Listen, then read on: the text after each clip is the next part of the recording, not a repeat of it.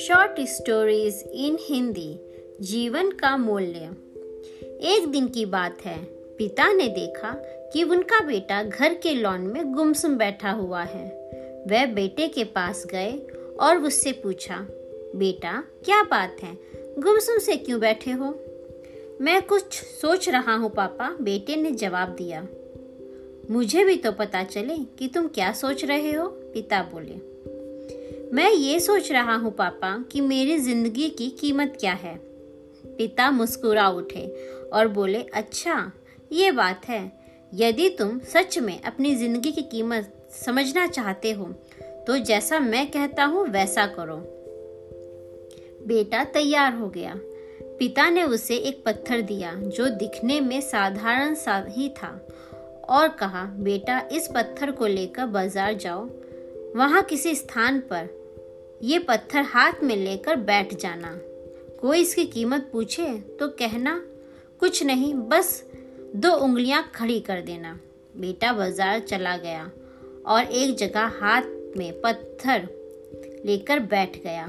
उसे वहाँ बैठे हुए कुछ समय ही गुजरा था कि एक बूढ़ी औरत उसके पास आई और उससे पूछने लगी, बेटा, इस पत्थर की कीमत क्या है? लड़का कुछ बोला नहीं। बस अपने पिता के कहे अनुसार उसने दो उंगलियाँ खड़ी कर दी। अच्छा दो सौ रुपये ठीक है। मैं इस पत्थर को दो सौ रुपये में खरीदने को तैयार हूँ। मुझे ये पत्थर दे दो। बूढ़ी औरत बोली। बूढ़ी औरत की बात सुनकर लड़का हैरान रह गया।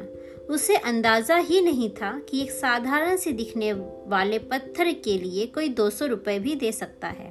खैर, उसने वह पत्थर बेचा नहीं और घर आ गया। घर आकर उसने सारी बात अपने पिता को बताई। जब पिता ने उससे कहा, इस बार तुम एक म्यूज़ियम में जाना, वहाँ भी कोई तुमसे इस पत्थर की कीमत पूछे तो पहले की तरह दो उंगलियाँ ही खड़ी कर देना। लड़का पत्थर लेकर म्यूज़ियम चला गया।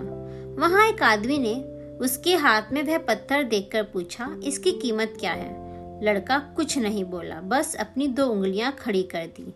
अच्छा बीस हज़ार रुपए। ठीक है, मैं तुमसे बीस हज़ार रुपए में ये पत्थर खरीद लेता हूँ। आदमी बोला। लड़का ये सुनकर हैरान रहा।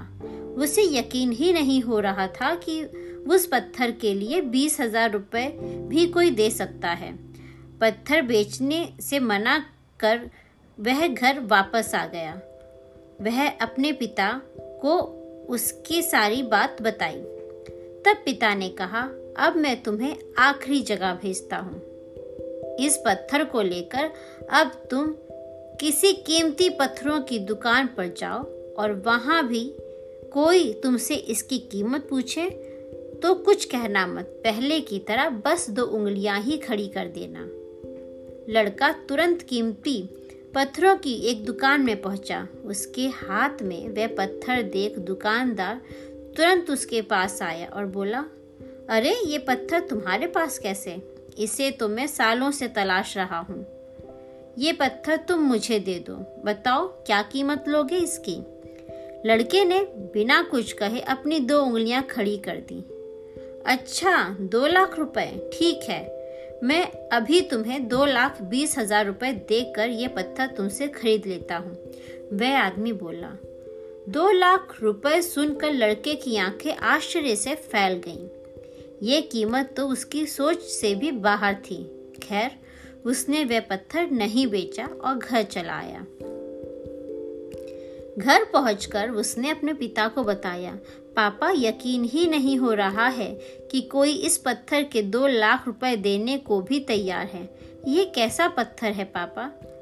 कोई इसे दो सौ में खरीदना चाहता है, कोई बीस हज़ार में तो कोई इसे दो लाख रुपए दे के खरीदना चाहता है। आखिर इसकी कीमत क्या है? पिता बेटे को समझाते हुए बोले, बेटा, तुमने अपनी ज़िंदगी की कीमत मुझसे पूछी थी ना? इस पत्थर की जगह अपनी ज़िंदगी को रखो और अंदाज़ा लगाओ अपनी ज़िंदगी की कीमत का। इस पत्थर की कीमत अलग अलग स्थान पर अलग अलग थी। वैसे ही ज़िंदगी के साथ भी है। तुम्हारी ज़िंदगी की कीमत इस बात पर निर्भर करती है कि तुम खुद को कहाँ पर रखते हो। यदि तुम खुद को दो सौ रुपये वाली जगह पर रखोगे तो तुम्हारी ज़िंदगी की कीमत दो सौ रुपये होगी। यदि तुम खुद को दो लाख रुपए वाली जगह पर रखोगे तो तुम्हारी ज़िंदगी की कीमत दो लाख रुपए होगी। अब ये तुम्हें तय करना है कि तुम खुद को कहाँ रखते हो।